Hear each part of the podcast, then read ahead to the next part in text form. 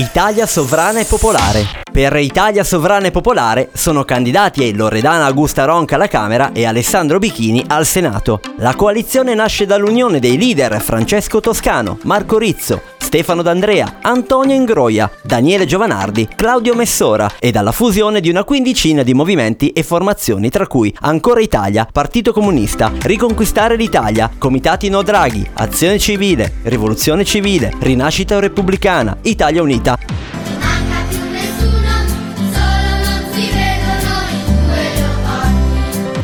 Gli ultimi sondaggi davano la lista attorno all'1%, quindi ogni componente porterebbe circa lo 0,06%. Così così, ma comunque meglio dello 0,05%. Il progetto si colloca come forza antisistema, raduna esperienze di estrema sinistra ed estrema destra e punta a confermare le foto strappalacrime di Instagram con scritto Gli opposti si attraggono.